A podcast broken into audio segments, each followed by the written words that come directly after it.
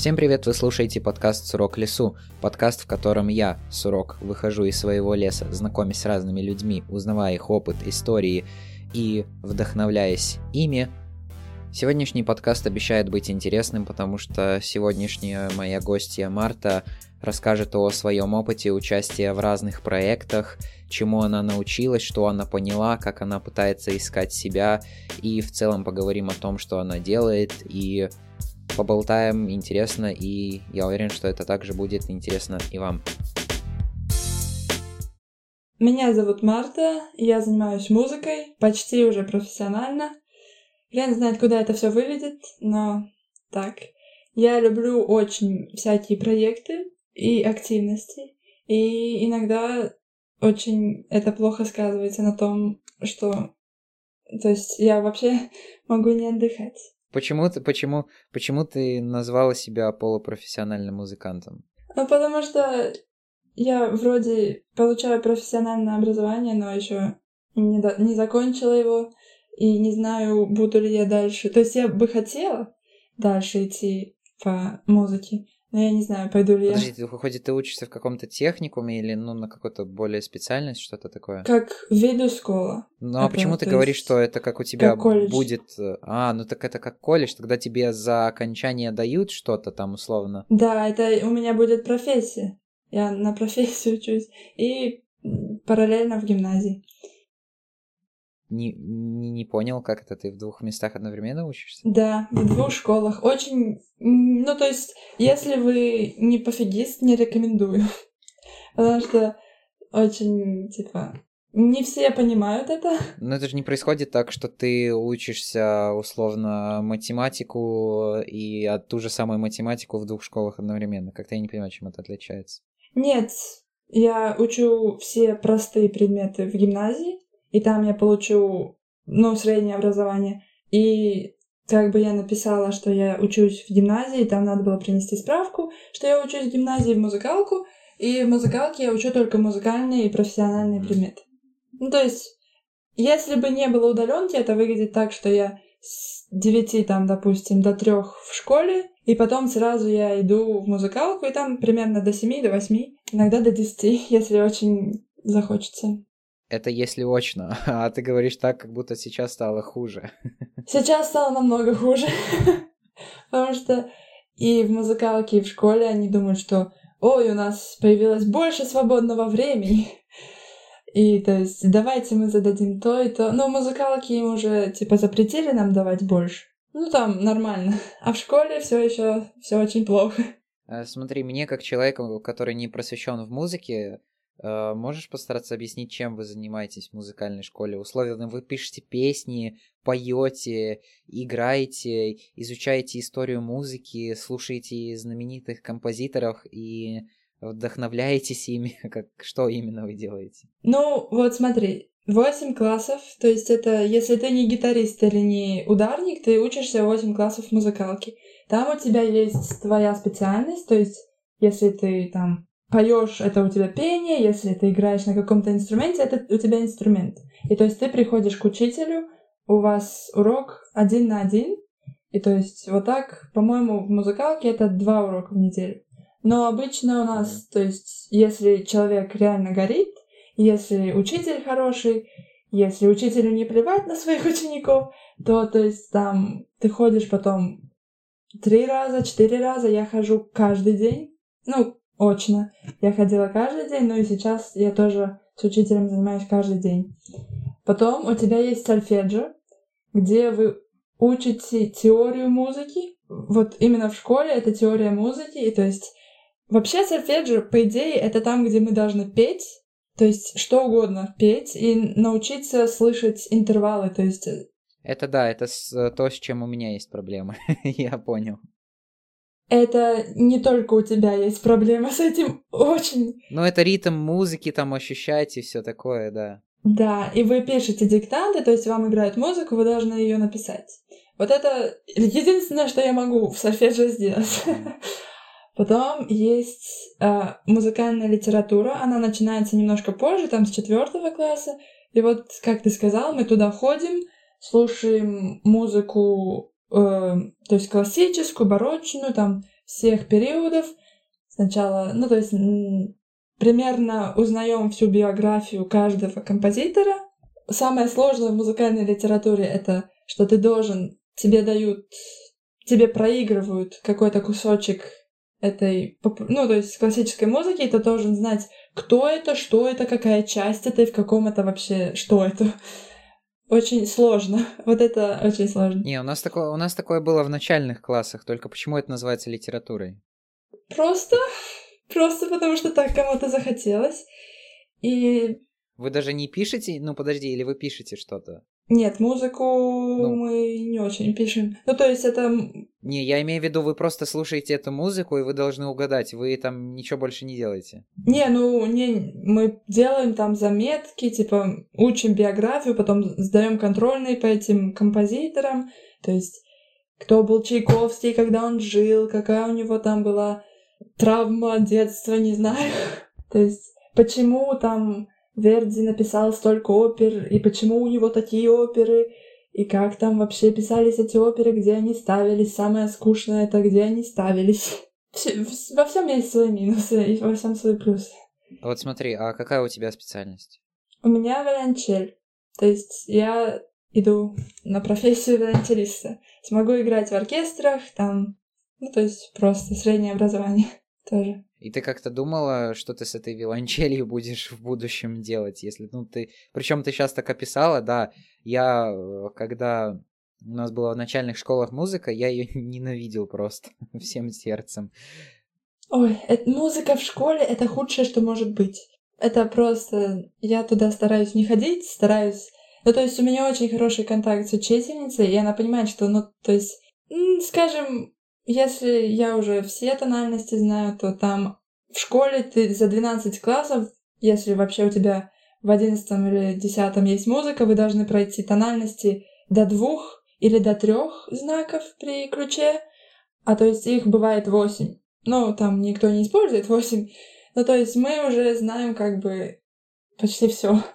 И, ну, меня там никто особо не трогает, но я думаю, если я бы не училась в музыкалке, то это был бы ад тоже.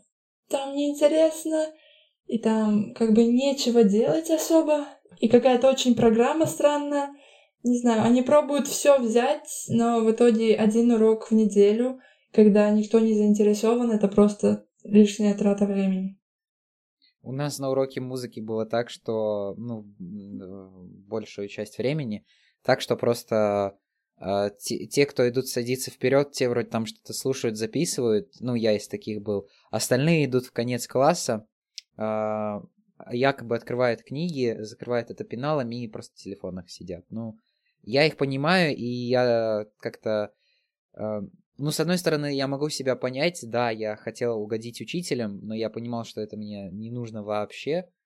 И, с другой стороны, я завидовал тем, кто мог себе позволить сделать именно такое.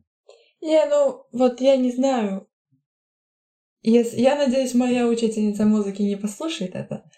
То есть у нас было так, что, ну, то есть я на очень многих предметах, когда в школу уже вот сейчас ходила очно, то, ну, там, типа, на музыке я читала книги, давайте будем честны. А потому что, ну, то есть там нечего делать.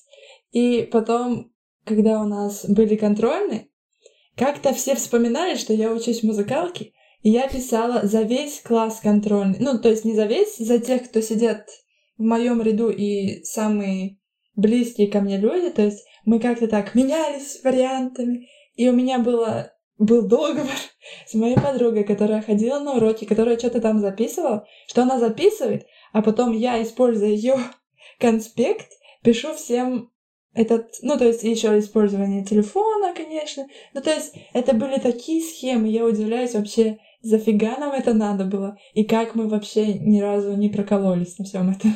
Мне просто интересно, как вот ты описывал раньше, ну и что э, вот эти вот предметы, которые есть в музыкальной школе и, э, ну, в целом в обычной школе, ну просто Видишь ли ты во всем этом смысл и не считаешь ли ты, что ты зря тратишь свое время в музыкальной школе? То есть действительно ли это что-то тебе даст? Как ты думаешь? Не, ну это интересно. Давайте опять будем честными. Я очень плоха в теории музыки я очень часто плюю на всякие эти факты о композиторах, типа, какие были их любимые там тональности или что такое.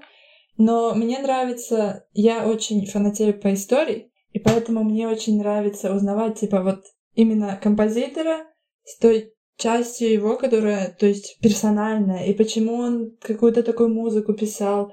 Потому что это намного интереснее тоже, когда нам надо было Шумана, это такой композитор, который писал всякие песенки, ну, по большей части песенки, просто там потом их перекладывал для разных инструментов.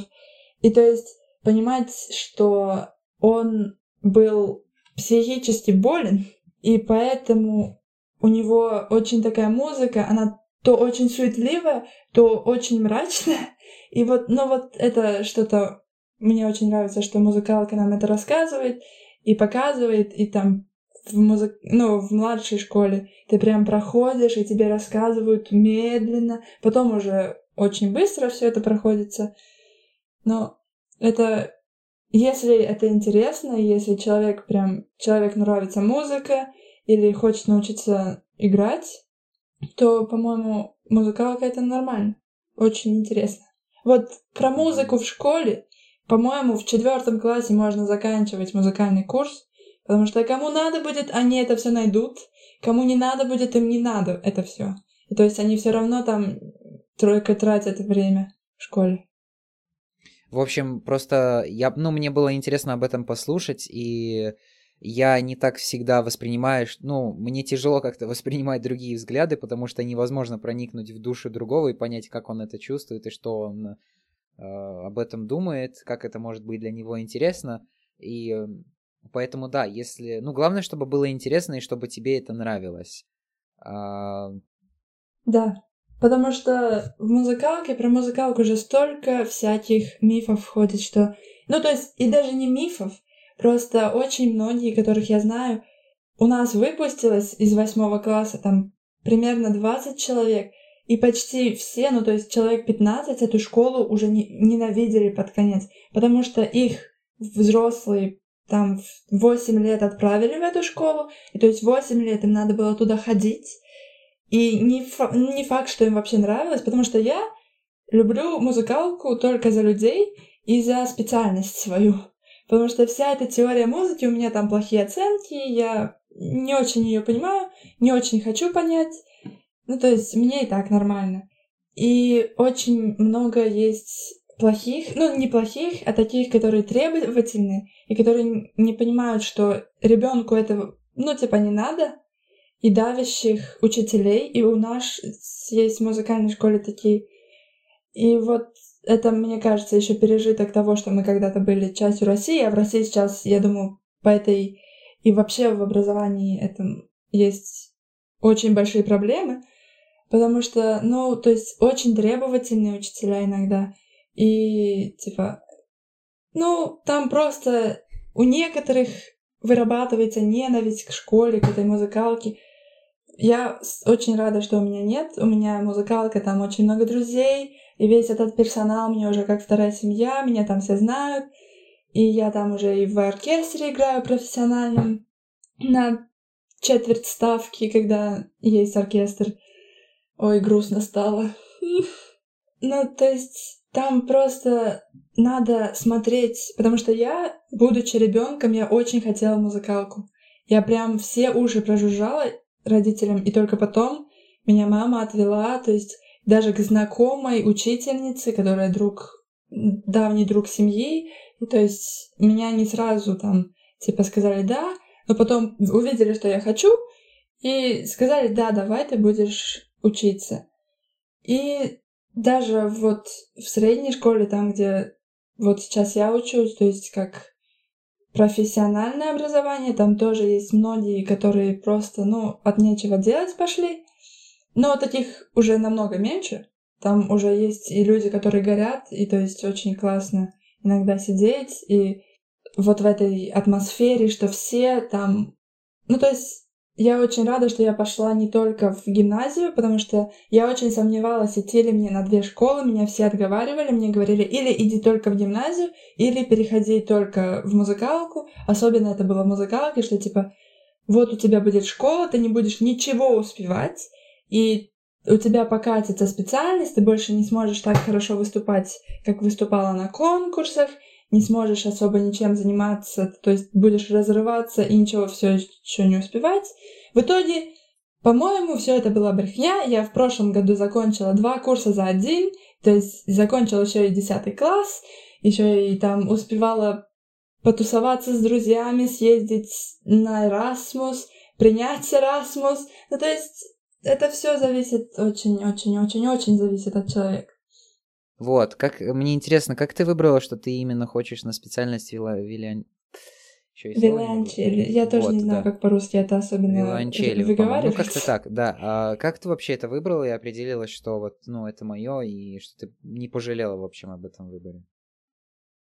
Ну, вообще очень смешная история. Сначала я хотела на арфу, потому что в мультиках, в мультиках у нас что? У нас арфы.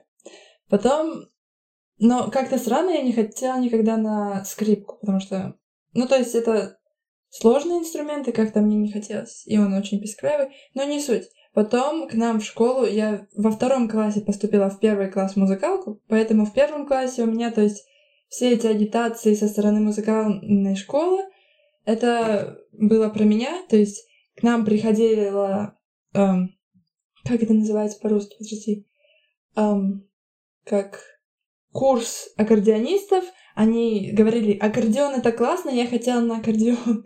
Потом к нам пришли трубачи, трубачи нам показали, что трубы это тоже классно. Короче, пропаганда была со всех сторон, да.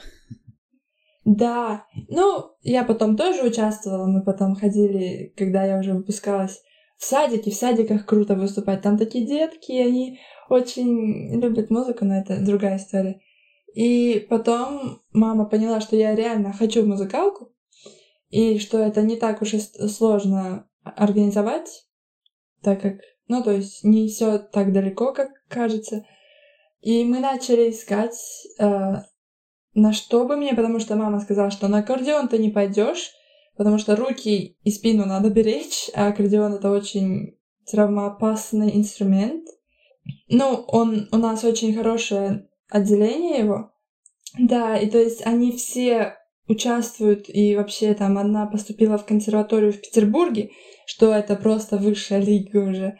Но у них у всех проблемы, то есть они ходят как я, только вся рука у них такая в забинтовке, специальные, и то есть они пытаются вообще ничем особо не заниматься. Ну, то есть это очень травмоопасно. Um, и она сказала, что, ну, арфы у нас нет, труба, труба-то маленькая, и у меня с дыхалкой часто были проблемы. И то есть потом мы вспомнили, ну, то есть не я вспомнила, мои родители вспомнили, что у нас есть учительница виолончели, как бы давняя подруга бабушки, и мы пришли, она меня посмотрела, потом я ходила, ходила к ней, эм, что-то там занимались, мы что-то хлопали, нотки писали, и потом был большой такой день, когда я помню только то, что я пришла, спела очень коряво песенку и ушла, и меня взяли в музыкалку. То есть это был как проходной экзамен, но я не знаю вообще, есть ли дети сейчас, которые не проходят этот экзамен. Вот. И вот так я попала на отделение виолончели. Ну, не отделение, а именно на инструмент. Это вообще струнное. Ну, специальность, да. И ты, в принципе, не жалеешь об этом, и тебе нравится. Нет, у меня просто... У нас лучший педагог в школе, я считаю. И я не знаю, чтобы я... То есть я бы ничего не добилась, если бы не она.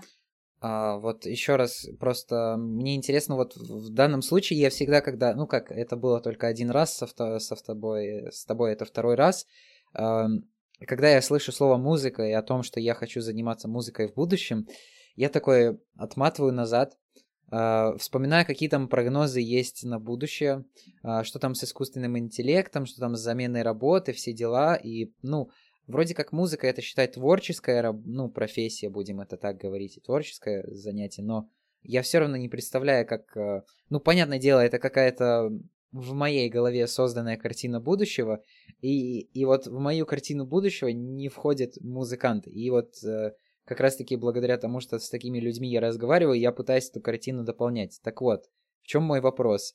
А, чем ты будешь заниматься в будущем? Будешь ты играть в какой-нибудь группе, в оркестре, создашь свою группу или пойдешь еще дальше учиться? Ну, вообще, в идеале, если я пойду по музыке, я сначала пойду дальше учиться. И там в этом учебном заведении должен быть оркестр, в который и в этом городе, в котором я хочу учиться, должен быть оркестр по-любому. Потому что почти во всех городах с музыкальными эм, школами или консерваториями, академиями есть оркестр. И то есть я сейчас в таком тоже состою, и это очень круто. То есть я когда-то занималась спортом, Слава богу, что я бросила, потому что тогда команда, я вообще не чувствовала, что я там нужна, что там весело. То есть каждое соревнование было, а, ну опять куда-то ехать. А сейчас с оркестром просто выступить на концерте, это просто столько дофамина, столько радости, столько, эм, я не знаю, просто позитивных эмоций. И вот я очень хочу, если я пойду по музыке, потом играть в оркестре. И в принципе, если ты играешь в хорошем оркестре, там хорошая зарплата. Но туда надо сначала попасть. Но в, прям вот в идеале, какая была бы моя мечта, я бы хотела записывать, попасть в оркестр, который записывает музыку для фильмов, для каких-то, для чего угодно. Потому что, ну даже в многих попсовых таких песнях есть ну вот там какие-то классические инструменты. Конечно, там сейчас очень много идет на то, что начинается электронная музыка, и это понятно, и это тоже очень классно, и это тоже очень сложно. И то есть там без музыкального образования сложно что-то там понять, и даже с музыкальным, если честно, очень сложно. Но вот это была бы моя мечта, то есть записывать музыку для чего-то, и потом я не знаю, просто выступать на концертах как солист, но это, наверное, вообще там где-то за гранью возможного, потому что очень много музыкантов, и все хотят, и там очень большая конкуренция, особенно, ну, то есть по мировому рынку труда это очень-очень много всего. Ну, по крайней мере, вот как я представляю э, по, по шагам, как можно воплотить твою эту картину в жизнь, ну, то, что если ты хочешь э, ну, не, вот эта мечта, которая у тебя есть, ну, или можно даже сказать цель больше, она хорошо звучит, что ты хочешь записывать музыку для каких-то известных фильмов, ну, для чего-то, что люди будут слушать там, как бы, ну, для чего-то такого серьезного. Ну, и тогда надо как-то продумывать э, по-малому, там, условно, вначале, да, играть в оркестре, возможно, и также учась в каком-то высшем заведении находить себе каких-то знакомых, которые Э, ну, будут связи выстраиваться, там кто-то кому-то какой-то фильм подснять маленький, да, и потом это все закрутится, завертится, и постепенно будет у тебя вот, э, будешь двигаться к этой цели. Ну вот, я примерно так себе это тоже все представляю, только прикол в том, осмелюсь ли я, ли я так рискнуть и, ну, то есть пойти вот в эту сферу, потому что, ну, может быть, это опять-таки очень моя проблема, потому что мои друзья по курсу, у них такой проблемы особо нет. Ну, то есть у них план есть, что вот они пойдут сейчас доучиться здесь, потом они пойдут в Рижскую академию, и там уже будут... Ну, там найдется уже работа. Um, ну, в принципе, она всегда находится, но я просто не вижу себя особо как учитель, потому что я не знаю, как вообще что-то преподавать, что-то давать какие-то знания. Я умею только забирать знания и как-то все понимать. У других нету, но моя семья всегда так была настроена, что типа, вот музыка у тебя так хорошо получается, какое хорошее хобби. И то есть вот это слово хобби в нашей семье подразумевало, что, ну, типа, никакой особо заработок тебе это не принесет, так что давай работай и в школе, чтобы у тебя было хорошее образование, чтобы ты потом нашла работу, и там в свободное время ты можешь играть на чем ты вообще, что ты хочешь делать. И вот, по-моему, это просто такой подсознательный блок, что, который я сейчас очень активно пытаюсь в себе сломать, тоже участвуя во всяких конкурсах, ездя с оркестром своим на всякие фестивали, ну, когда это можно было бы сделать, потому что сейчас вообще я год, считай, почти уже, с 8 марта прошлого года я не, не выступала ни на одном нормальном концерте, и это очень-очень больно. И вот я пытаюсь, я очень хочу побороть, чтобы я могла реально пойти и просто осмелиться сделать этот шаг, поступить в музыкальный именно или консерваторию, или академию где-нибудь, все равно где.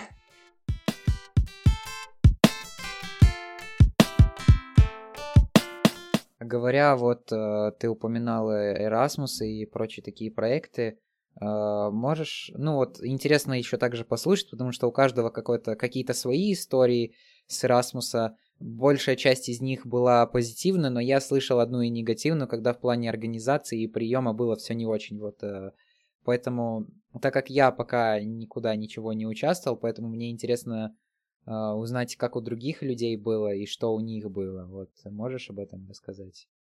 Ой, я про Erasmus могу бесконечно, по-моему, говорить. Это так, такая классная штука. Я вчера тоже с подругой говорила. То есть это все, конечно, зависит от организации, но я поехала в первый раз в девятом классе, то есть два года назад, и поехала в первый раз в Румынию. И то есть вообще в девятом классе еще не должны дети ездить, потому что мне было 14 только, um, и как бы там очень мало кто осмеливается брать на себя такую ответственность, что мы вроде как еще маленькие дети, потому что там все остальные, там им было по 16, по 17, и то есть, ну, не было такого, что, о, ну, давайте из девятого класса возьмем. Просто я узнала о такой возможности, загорелась, и до такой, по-моему, степени заколебалась, ну, то есть тетеньку, которая управляет этими всеми проектами, что меня мне сказали, да, ты такой настойчивый человек, я тебе верю, давай я тебя запишу на этот проект. И то есть это было, ну, наверное, хорошее начало для такой проектной деятельности, потому что мы съездили, там было очень классно, меня очень э, интересно приняли, то есть там вся семья. Я не знаю, как такое возможно, потому что когда я принимала, по-моему, я очень-очень плохо справилась с этой задачей, так как я тоже э, учусь на две школы, и то есть там было очень много дел, и то есть еще и эта девочка, я надеюсь, ну то есть мы с ней очень подружились, но я надеюсь, она не чувствовала себя так, как будто она была какой-то обузой. Um, но вот в первый раз было классно, там у нас был проект про анимацию и математику. Там вообще проект был про математику, и у нас, то есть, что можно делать с, с математикой? Можно объяснять математику по, ну, то есть, используя при этом анимацию. И мы учились делать мультики, и это тоже очень классно. Я научилась там делать, знаешь, как эм, в Ютубе такие рисованные, вроде от руки рисуешь, но ничего там не рисуется от руки. А, ну, может быть, где-то и рисуется, не знаю. И то есть вот такие нас учили делать мультики. Еще там была возможность использовать эти графические планшеты, что очень сложно, потому что это очень сложно использовать этот графический планшет, когда ты рисуешь, и в итоге получаешь не то, не там, или как-то не так. Ну, то есть, да, ты рисуешь как бы на этой платформе, но ты не видишь, что ты рисуешь, тебе надо куда-то туда смотреть, э, в другой экран. Да. Но это просто дело привычки, потому что я не смогла, так скажем. Я делала вот такие, ну, было классно, и там мы очень много куда, нас эти семьи приемные, они очень много всякой всячины для нас придумывали. Единственный минус этих проектов, что ты вроде как уезжаешь на неделю из всей этой суматохи школы, и домашки тебе вроде все эм, разрешают не делать потом. Ну, то есть контрольно, конечно, надо писать, но ты так заматываешься за эту неделю, потому что, то есть сначала вы едете туда, каждый день там какие-то активности, то есть вы сначала утром делаете то, потом вы идете на обед, потом вы еще чем-то занимаетесь, и потом вечером вы идете еще куда-то тусоваться со своей семьей и со, ну, с группами там друзей, которые эти, ну, то есть прием, приемные семьи. И это было очень классно, но очень выматывает. И, в принципе, я была в Румынии, и сначала, боже, сколько мне бабушка орала, что нет, Марта, какая Румыния? Там одни цыгане, тебя там об обкрадут вообще не приедешь. Ну, у меня просто бабушка тоже такая очень стрессовая, но там были такие хорошие люди, ни одного цыгана я в итоге не встретила, но там они сказали, что у них просто такая, такой город и такая часть страны, где очень, ну, то есть очень высокое общество, так можно выразиться. То есть хорошая, да. Я как бы, можно я просто перебью? Я скажу, что я был проездом в Румынии. А, мы ехали, ну это тоже было давно, сколько, года 4-5 назад, когда мы с семьей ехали на машине до Болгарии, мы проезжали через Румынию, и мы проезжали там по горам, и, ну, мне, мне запомни, запомнились те виды, когда мы заехали в какой-то город, там какая-то стройка вечная, там люди как-то наполовину на улице живут, и тоже что-то просят, собирают. Заехали на одну заправку до этого города, и пытались объяснить, что нам надо, что нам надо в машину залить топливо, как-то объяснили, и то тоже у нас там потом спросили, а вы откуда, мол, ну, сказали, Латвия, а, ла, ла, что? Что? А это где? Это, это Россия? Это Швеция? Что это? да. Так во всех странах Южной... Это юг, да? Ну, да. Нижней Европы. Потому что и итальянцы тоже, поверь мне, во всех проектах и португальцы, они вообще Латвию и Литву все время. То есть мы для них Литва. Не, Латвия, Литва это еще ладно, но когда тебя с Россией или Швецией Ну, я тебе так скажу, сейчас я участвую в проекте, который, ну, типа тоже Erasmus, но он сейчас проходит отдаленно, когда разрешат, мы поедем. И, то есть, они как бы там делали плакаты, и там должны, должны были быть надписи на каждом из языков участвующих стран, и для Латвии выбрали русский. То есть это итальянцы делали, это только, не только румыны так думают. То есть это просто, это, знаешь, такие стереотипы о Латвии. Мы не особо активны в этом плане, но каком-нибудь, я не знаю, про нас часто могут забыть. Ну, то есть 28 стран в Евросоюзе, и все эти 28, ну, никто особо их там не смотрит. Особенно в школе, то есть ну, я да. тоже мало чего о Румынии знала до того, как я поехала в Румынию. Ну, может, мои проблемы моей школы, но не суть.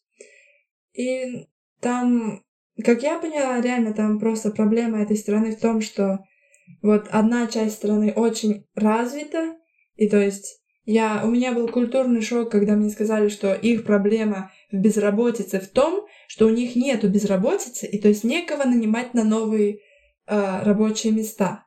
Прикинь, какой город. Ну, то есть недостаточно рабочей, рабочей да, силы. 90 да, с копейками процентов трудоустроенные и не хотят менять рабочее место. Людей не хватает, значит. Ну и там и прокормить всех так тоже невозможно. Да. И, ну, то есть я потом, я летом работала там в Германии, и я встретилась с другой части Румынии. И вот это те румыны, которые стереотипные, то есть которые едут куда-то из Румынии, чтобы заработать деньги, чтобы не знаю, что сделать. Ну, то есть вот эти... Но надо понимать, что со всех стран сейчас куда-то едут люди, эмигрируют и зарабатывают деньги. Ну, то есть это нормальная практика. И просто румынов много. И нормальные люди, даже те, с которыми я работала, они вполне, типа, просто то, что они язык часто не понимают, но они очень такие, такие же, как мы, просто люди. Со своими проблемами, со своими тараканами. Просто люди. А во скольки ты просто несколько стран упомянула, во скольки проектах ты участвовала? В двух, и сейчас в третьем участвую. Подожди, но ты... Э, почему ты... Я, я запомнил, ты назвала страну Румынии, ты назвала Португалию, Италию и Германию. Да, но это, то есть, участвуют не две страны и не три, там обычно пять, Каких или четыре, то есть обычно там есть и Португалия, и А, это ты в целом говорила о тех людях, которые там живут, а не о самой стране, ну, когда упоминала эти страны. Да, просто когда едет Erasmus, в одну страну съезжаются с Латвии, со всех стран, несколько. Эм, и вот итальянцы, там, португальцы очень... То есть во всех проектах, в которых я участвовала, были итальянцы или португальцы, там немцев, кстати, я еще не встречала. Но да, очень вот эта часть нижняя э, Европы очень активна в этих проектах. Но Франция, кстати, про Францию я не слышала, чтобы они участвовали. Ну, то есть, может, проекты такие не попадались, но да. Ну, смотри, это вот ты описала один проект, один. да, какой еще был? Был с, вот, мы успели съездить в Финляндию, прямо перед тем, как закрыли границы. Мы приехали в конце февраля или в начале февраля, ну, то есть на неделю, и потом просто я приезжаю, там каких-то три недели проходят, и все закрывается. И мы уже летели, когда и туда, и обратно. Было это все в масках, все боятся заболеть. Я помню, что, боже мой, ехать, там же столько людей, и потом это, это ужасное чувство, когда я почувствовала себя ужасным человеком, когда ты просто пытаешься от китайцев держаться как можно дальше. Потому что, ну, тогда же был заражен, по идее, только Китай, и то есть еще никуда не прорвалось особо. Mm-hmm. И вот это было ужасное чувство, реально, я так себя плохо чувствовала. Потом, ну, то есть ты не хочешь заразиться, и ты понимаешь, что наверняка эти люди здоровы, и все с ними нормально, они просто люди, но в то же время, да. Но лучше держаться от греха подальше, да. И, по-моему, это очень некрасиво, что, типа, это грехом, ну, называют, но это да, это так и было. И там было тоже очень классно. В октябре к нам приехали со всех стран. Я первый раз принимала у себя девочку, и мы с ней очень хорошо подружились. Она тоже виолончелистка, и там... Но она немного меня старше, но, типа, мы очень нашли э, контакт. И вообще нашли контакт с, с финнами очень хороший, просто. Эм, по-моему, все у них был план, так как они старше нас немного были. То есть им в этом году уже исполнилось, то есть в прошлом, в 2020 им уже всем было почти по 18. И они планировали летом, так как проект у нас заканчивался, в Финляндии было последний, и они про... планировали летом приехать в Ригу, чтобы потусить всем вместе. Ну, мы знаем, чем это все кончилось, да, но очень хорошие, короче, вот с этого проекта Потусили. пришли друзья. То есть ты видишь разные, там совсем разные люди. И у меня опять случился культурный шок. Больше в этот раз уже культурный шок по поводу школ, потому что реально теперь я полностью верю, что финские школы лучшие школы в мире. Потому что это просто, это то, как их учат, какой у них менталитет вырабатывается, это очень классно. Да, не скоро такое до нас дойдет. Ну, просто, понимаешь, вот если у нас, у тебя, я думаю, тоже были такие, много таких одноклассников, которые в школу ходят просто походить. Потому что так надо, я особо ничего делать не буду, я буду просить кого-то, чтобы он сделал что-то за меня, и просто приходишь в школу, уходишь в школу, все типа, все сделал, особенно ничем не занимаешься, хорошо, если еще на спорт ходишь, какой-нибудь внеклассный. А вот там, там я не встречала ни одного человека, который, типа, не знает, зачем ему школа. И то есть они там выбирают себе предметы, но у них это очень поздно начинается. То есть, да, наверное, как у нас сейчас в 10 классе, только у них еще больше как бы выбор и как бы там больше обязательных предметов. И у них они просто хотят учиться. Я не знаю, как они этого добиваются, но дети все и подростки, они просто ходят, потому что им нравится. Не просто потому что пришли на урок, но посидели на уши, а посидели там, поизучали, какие-то эксперименты поставили. Я была на уроке биологии, эм, и то есть там все заинтересованы, что-то там они смотрят, все они знают. По-моему, у них просто такой уровень, что у меня был опять культурный шок. Я бы хотела в такой школе учиться. Очень. И у них эти школы, то есть тоже проработаны для, до мельчайших деталей. У них школа в центре города. То есть я сталкиваюсь с такой проблемой в своей школе, что у нас школа в центре города, и некуда развивать школу. То есть у нас даже нормального спортивного поля нет, потому что она просто тупо некуда поставить это спортивное поле. А у них как-то вот целый блок отдан под школу, и как-то этот блок так умно используется, что у них есть парковка, большой спортзал, новый спортзал, музыкальная студия. Прям студия, прикинь, в школе. И ты можешь туда ходить, и там есть бас-гитары, электрические гитары, простые гитары. Но на все это деньги надо. Там эти страны более развиты в этом плане экономические и благополучные, поэтому они могут это себе позволить. По-моему, там они поставили просто приоритет выше медицину и, и, и э, образование, и поэтому у них очень, типа, все очень продумано. Не, если строить школу в поле, вот как у нас тут раньше, вот эту школу, в которой я ходил, ее, ну, буквально построили в поле. Так там сейчас пристраивают вторую пристройку, третью пристройку, новый спортзал, новую там площадку. Так там а, все поле хотят раскопать. Вот. А я вот вообще ни разу не слышал, что... Я слышал только про то, что Uh, ну, в плане, если когда участвуешь в Erasmus, то ты куда-то едешь, а то, что ты можешь кого-то принимать, вот это я не слышал. Не, ну ты так едешь куда-то же, то есть тебя не расселивают в пятизвездочный, трехзвездочный отель, ты там остаешься у какой-то семьи. То есть, когда к тебе приезжают, ты тоже должен такой семьей стать, если ты хочешь куда-то ехать.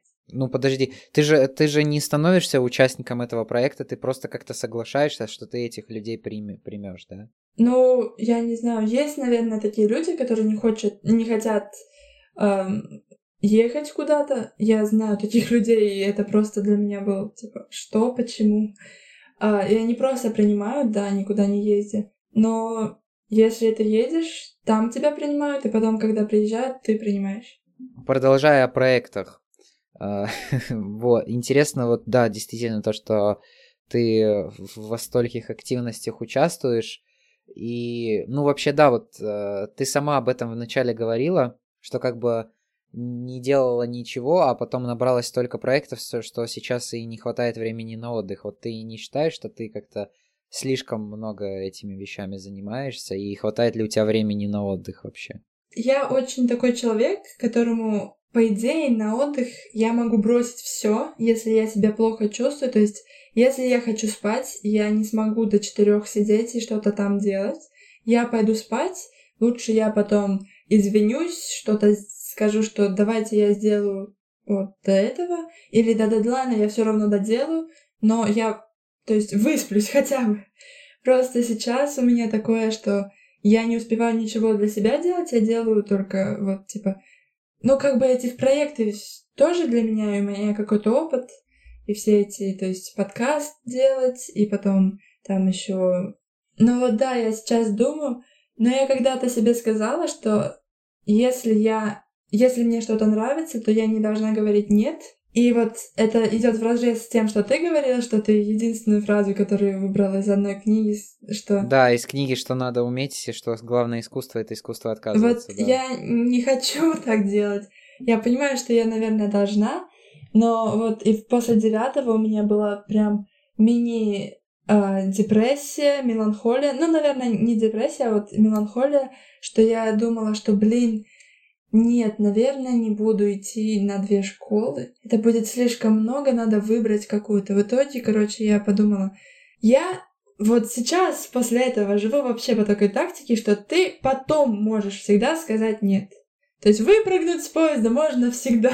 Ну, знаешь, может быть такое, что вот у тебя свалится куча таких проблем, куча проектов, а потом будет и сложно разгребать, вот как у меня сейчас, в принципе. Ну, я тебя сейчас в этом очень хорошо понимаю, но я пока что об этом так очень мало задумываюсь, потому что мне пока все это, все, что я делаю, мне в кайф. И мне нравится, да, это очень много занимает времени и сил, но, блин, я не готова ради какой-нибудь часа отдыха в день сказать «нет, извините, я, короче, придумала, что я не пойду в этот проект, давайте нет». Короче, до свидания. Um, такого нет. Я не могу так себе просто сказать. Я не участвую, то есть я говорю, когда мне не нравится, я сразу говорю все, до свидания, я в этом участвовать не буду. А, ну то есть ты, ты умеешь отказывать, это тоже важно. Я умею, но все равно этих проектов, которые мне нравятся, слишком много. И вот это моя, наверное, главная проблема. А тогда где ты их столько находишь вообще? А вот я сама в шоке. ну, то есть Через знакомство или через что? Нет, то есть, э, по-моему, Инстаграм уже понимает и дает мне вот какую-нибудь рекламу, какой-нибудь, типа, семинары там бесплатные или какой-нибудь проект. И когда в школе нам тоже рассылают все время конкурсы, я всегда смотрю и такая, хм, интересненько. И то есть вот этот проект, где я делаю э, подкаст, э, я нашла именно просто мне сказали, Марта, я знаю, что тебе нравится э, всякие активности, тебе нравится участвовать в всяких проектах, И вот тут ты можешь еще и прокачать английский, потому что там все происходит на английском. Давай просто посмотри. Я просто зарегистрировалась, меня выбрали. Я просто посмотрела, называется. Да, да, и на полгода здравствуйте просто. Но зато смотри, как много классного произошло из-за этого проекта. То есть я начала интересоваться подкастами, я нашла тебя, я нашла Young Folks. Это очень не только что в минус идет, это очень много идет и в плюс мне. И вот поэтому я не знаю, как можно сказать нет. Ну просто на самом деле большинство людей не настолько сильно заинтересованы в этом и скорее э, пропускает рекламу и как-то, ну, не слушают это в целом, не смотрят и не желают участвовать в таких активностях, им бы побольше там, не знаю, заняться какими-то своими делами в виде того, чтобы посидеть в соцсетях, ну, или погулять, потусить с кем-то, или просто полежать, или там посмотреть какой-то сериал, ну, вот условно, да. Мало таких активных людей. О, сериалы я тоже люблю. Я не знаю, как реально я иногда себе сама поражаюсь, потому что, то есть, я люблю посмотреть еще сериал, а потом посмотреть все, что про этот сериал, типа, на Ютубе есть, быть потом гуру этого сериала, и нафиг мне это надо, не знаю. Просто чтобы было. Um, но есть, у меня такие друзья тоже есть, и в принципе это просто такой другой, другое мышление, потому что я не понимаю людей, которые ничего не делают, просто сидят в соцсетях, но есть люди, которым эти проекты не интересны, и то есть им лень что-то для Эрасмуса там принимать людей, или думать, как презентовать свою страну, или что-то еще такое. И для таких проектов, как Future Heroes, типа ходить каждую вторую субботу на Zoom, или если бы это было очно, ездить в Ригу. Ну, зато вот у меня есть друзья, они развивают собственный бизнес. Что-то все время придумывают, там тусуются просто с друзьями, у них намного, намного больше классных воспоминаний с друзьями, и у них намного больше друзей, чем у меня. То есть у меня есть друзья, но их так. На двух руках всех можно уместить, даже на одной, может быть.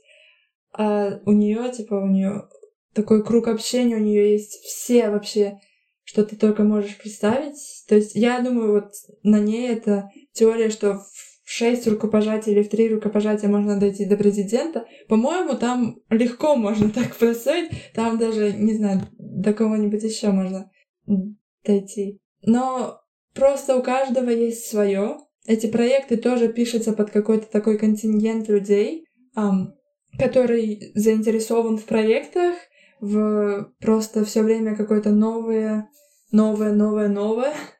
Они типа Потому что вот мне нравится, когда я захожу в проект, и все распланировано. Мне там э, программу написали, и вот меня учат тому, потом я делаю что-то с этими знаниями, потом я презентую, и все. А есть люди же, которым просто нравится прыгать с одной темы на другую самостоятельно, без всяких людей. Или если с людьми, тогда они сами находят, сами что-то придумывают. Ну, это просто, по-моему, тоже стиль жизни. Но вот просто сидеть, смотреть сериалы, я не понимаю вообще. Ну, то есть есть такие... Но люди разные Да, бывают. что еще учатся, и типа у них просто все свободное время это сериалы, книги и учеба. Но это тоже прикольно. Они знают намного больше, чем я по школьной программе, по крайней мере. Ну, это по школьной программе, но вот как это отразится в жизни, это уже совсем другое Ну, дело. смотри, у них будет очень хорошо, э, очень хороший средний балл, то есть они поступят куда они А, хотят. Смотри, просто извини, что я тебя перебью. Да-да-да. Очень интересная вещь мне недавно сказали, что, э, ну, человек с опытом учебы в университете, что те, кто пойдут э, учиться в университет отличники, э, у них оценки снизятся. А те, кто были троечники там условно в школе, ну, то есть э, по десятибальной системе, не знаю, э, ну, 5, 6, 7, ну, 6-7 где-нибудь так, да, а, они возрастут, и они будут намного умнее именно в университете и лучше.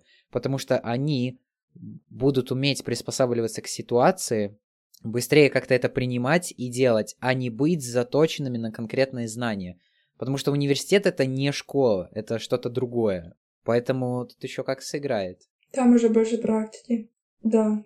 Ну, в принципе, вот все, что меня научило, это двухшкольности проекта, это просто подстраиваться и плевать на то, что если вот я не сдам эту домашнюю работу, ну ничего, напишут мне, поставят энчик, там типа напишут, что я плохой ученик. Ну, хорошо, ладно, сдам следующую или потом как-нибудь еще следующую, может быть, только в конце семестра подтянусь по программе. Но, не знаю, у меня как-то так все эти... Вот насчет университета мне страшно, конечно, потому что у меня нормальные оценки были. Я вроде умею приспосабливаться, но я... мне что-то страшно от университета просто так. Ну, это у всех такие, знаешь, страх неизвестности скорее даже какой-то. Um... Да.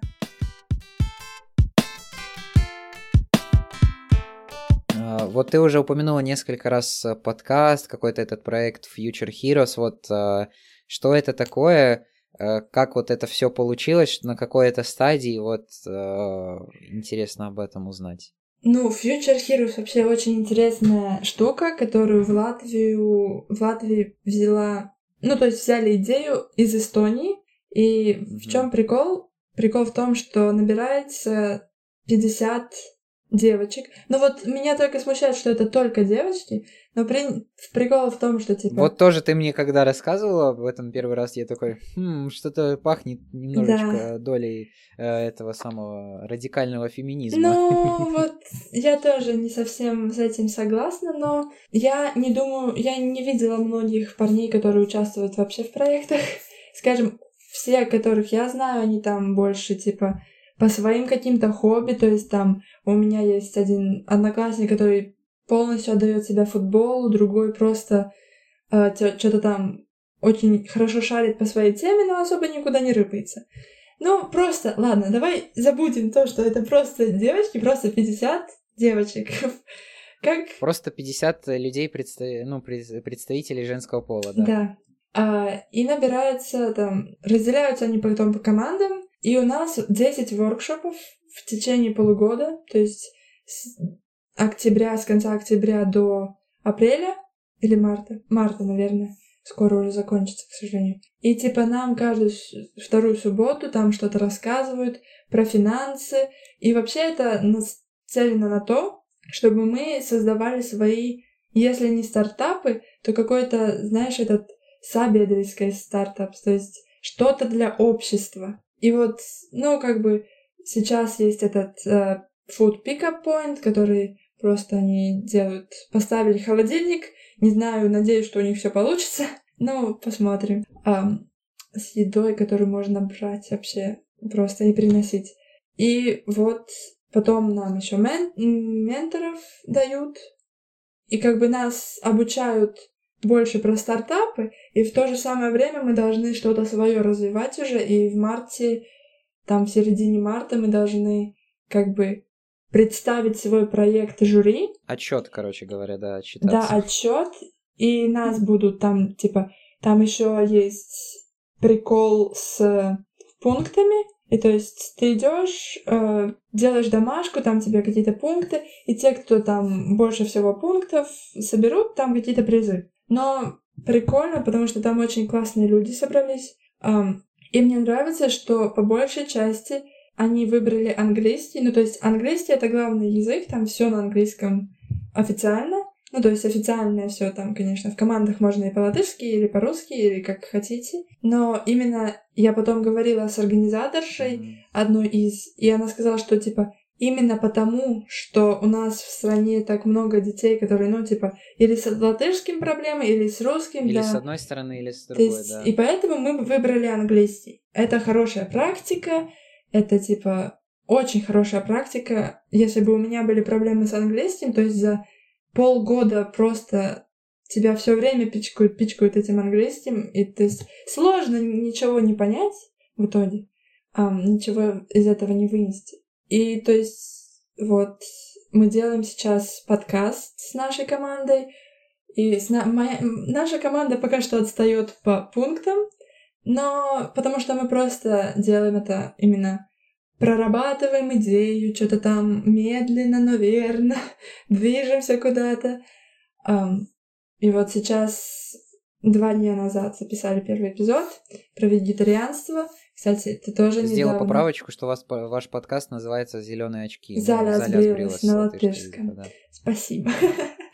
Вот, а, Ты сказала, вы отстаете под пунктом, идете медленно, но верно. Да, Записали ну, типа, первый эпизод. мы идем так, что мы не стараемся свернуть горы этим подкастом или нашим просто идеями. Мы просто идем, делаем то, что нам нравится, в таком темпе, в котором нам не так сложно. Ну, то есть сложно, но жить можно, и то есть не запуская учебу и какие-то хобби. Ну, я надеюсь, у других девочек это получается. Но по большему счету, по-моему, у нас мало пунктов, потому что у нас была очень большая несоурядица в команде. То есть сначала на первом порах у нас было пять человек, потом там менялись, менялись, менялись. В итоге сейчас нас три, и только я и еще одна из самого начала. Ну, то есть, да, такое тоже интересно.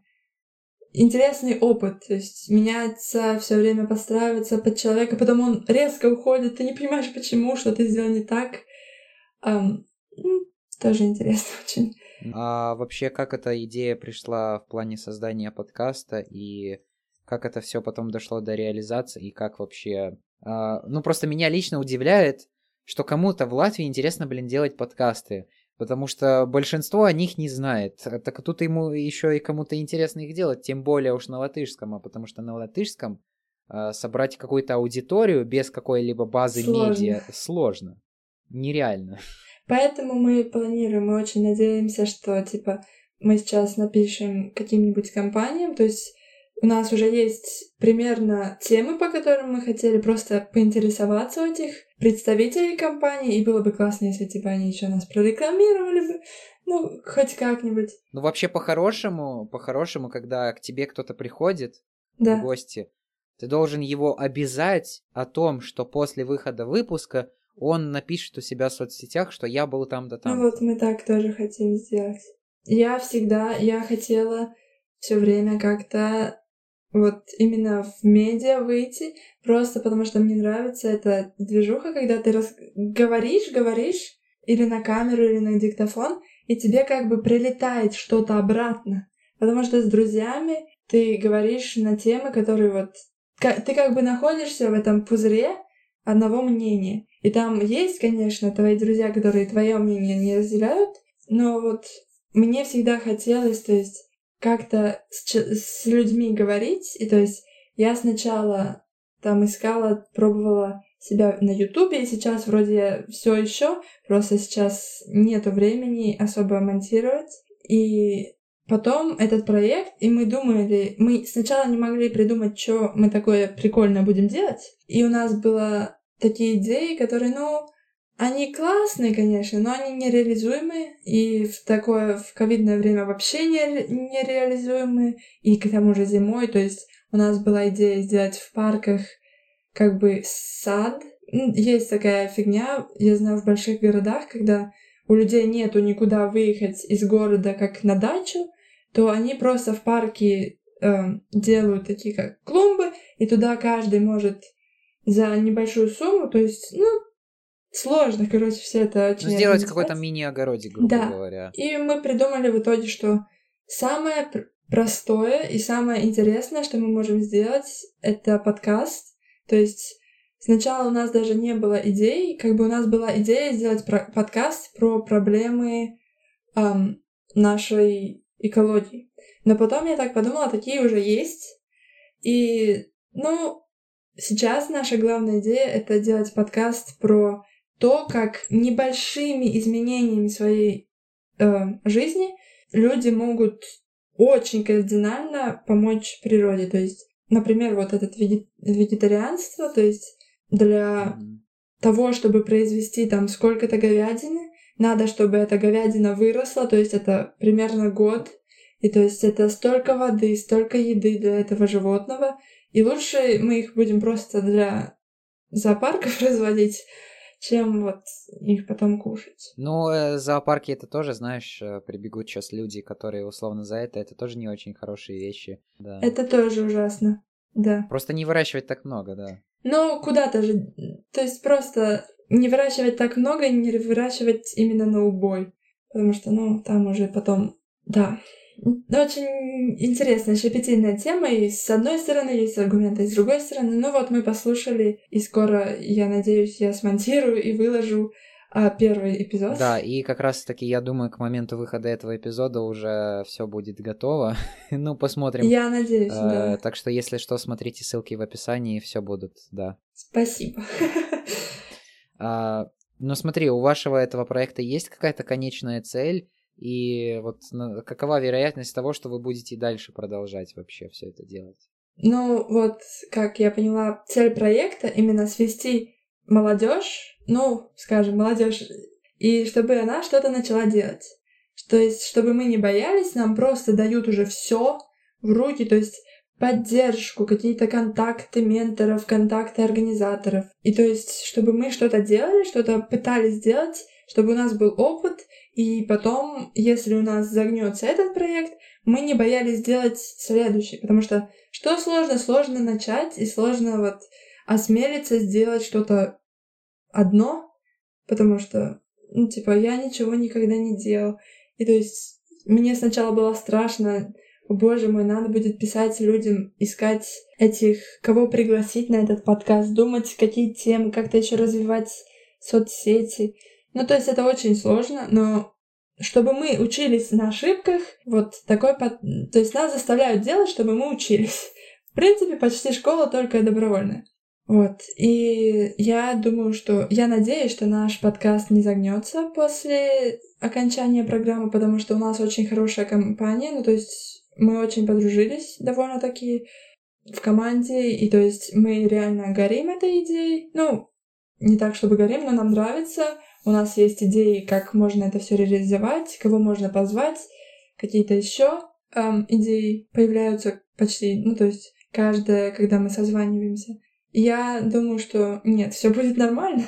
Я надеюсь, все будет нормально. Ну там уже посмотрим, куда это выведет и с кем в итоге спишете и какие контракты подпишете. Да, ну то есть я говорю, всегда с поезда можно спрыгнуть. Ну то есть нет такого, что вот нам потом кто-то будет заставлять заканчивать этот проект как подкаст, или кто-то будет заставлять нас делать его дальше. То есть это все зависит от нас, и нам, по-моему, этот проект показывает, что все зависит от тебя. Ты можешь что-то делать, и у тебя может что-то сначала не получаться, а потом получится, или ты можешь ничего не делать, и у тебя просто ничего не будет.